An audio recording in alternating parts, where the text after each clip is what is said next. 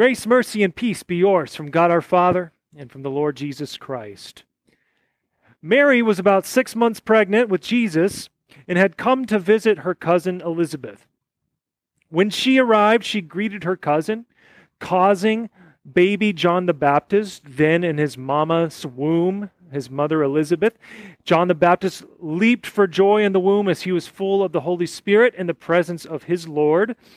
And Elizabeth, who was also full of the Holy Spirit, called Mary blessed among women, called her the mother of our Lord. And Mary's reaction to these wonderful, amazing acclamations was, was to sing these words, these words in the Magnificat, which were undoubtedly inspired by the Psalms and perhaps most prominently the Song of Hannah in 1 Samuel chapter 2. And that song, the Song of Hannah, draws heavily from the Song of Moses in Exodus 15. This Magnificat that Mary sang is still sung by the church in several different settings of the liturgy. These words are beloved for good reason. They have tremendous devotional value for the Christian life, and they are worth pondering and meditating upon, especially on this festival day of St. Mary. So, what do these words mean? What was Mary singing about? What was Mary confessing in this song. Mary was saying that through the incarnation of Jesus, God was doing what God does best. He was exalting the poor and lowly, He was raising them up while bringing down the proud and the lofty. He was doing that thing that Isaiah 40 was talking about. He was bringing down the mountains and filling up the valleys, this type of thing. He was doing the thing that he did in the Old Testament in bringing his people out of slavery in Egypt, which is what that whole song of Moses was about. You can hear traces of that song in Mary's words whenever she says, He has shown strength with his arm. He has brought down the mighty from their thrones. You know, when God uses his arm, he works salvation for his people, or he pours out judgment. In the case of the Exodus, he did both simultaneously. Whenever he delivered his people from slavery on one hand, and with the other hand, he poured out judgment and wrath upon Pharaoh and his armies, swallowing them up in the sea. He had delivered his people, and at the same time, he had cast down the mighty from their thrones. It's one of the great themes of Scripture called the Great Reversal. God loves to turn everything upside down. He loves to subvert our expectations. It's not the high and mighty that God has regard for, but it's the poor and lowly, those who are furthest down the totem pole.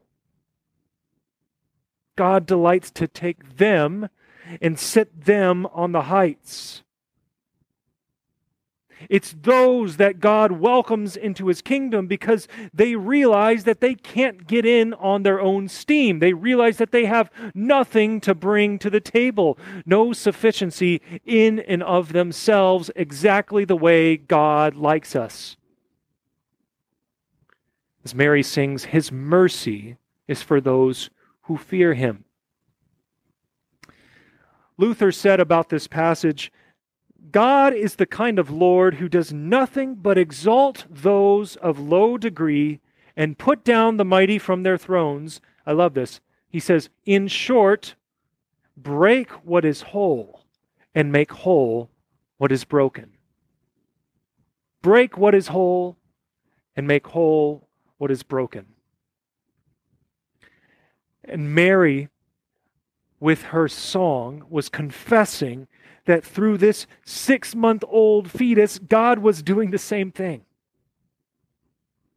A king had come to earth who was going to raise up those of low estate, those who had had for so long labored under the tyranny and slavery of sin and death, those who were brought low by the condemnation of the law, those who knew they were poor, miserable sinners. In Jesus, God was acting on behalf of his people who cry out to him for mercy, for deliverance, because God remembers his promises to his servant Israel, to Abraham and his seed, his offspring forever, as Mary sang. You know, God had once promised to Abraham that all his offspring would be blessed. They would be exalted. And in that lineage, all the nations of the earth would be blessed. Mary knew that she was blessed and that all generations would call her blessed because through the fruit of her womb, God had fulfilled his promise to the nations to bring blessing and salvation. She had a big part to play in that. We too, we too are blessed through the fruit of her womb, and we are made children of the promise through faith. We are made children of Abraham the same one that Mary name dropped in her song. I love to consider how Mary's song was writ large in the life of Jesus. You know, these words were surely formative in his life. They were likely sung to him and taught to him while he grew up. You see them form the contours of his Beatitudes in the Sermon on the Mount, where Jesus taught that the coming kingdom of God, which had arrived in him, meant this it meant that those who were hungry, not only physically, but also spiritually, those people would be satisfied.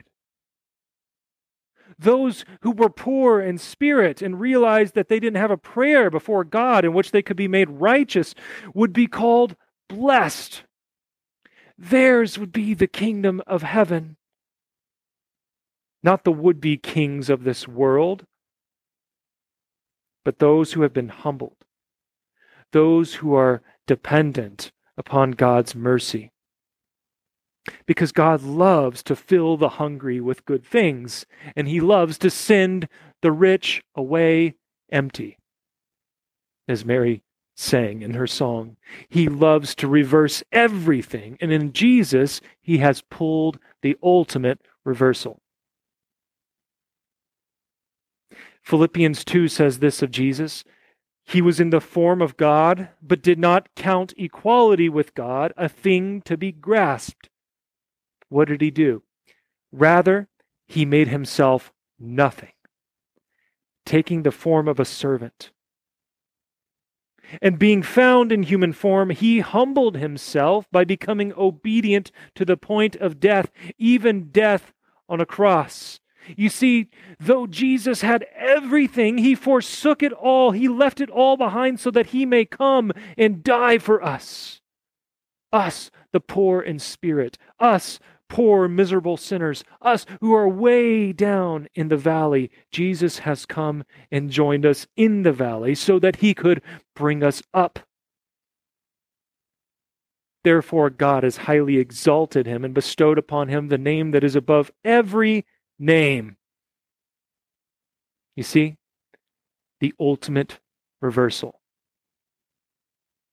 Christ humbled himself all the way to death so that God the Father would exalt him over all things. And we, the lowly creatures that he came for, we have died with him so that we will also reign with him because it's his delight to give us the kingdom. The ultimate reversal. That's what Mary was singing about. That's what you and I get to sing about forever and ever. In the name of Jesus, amen.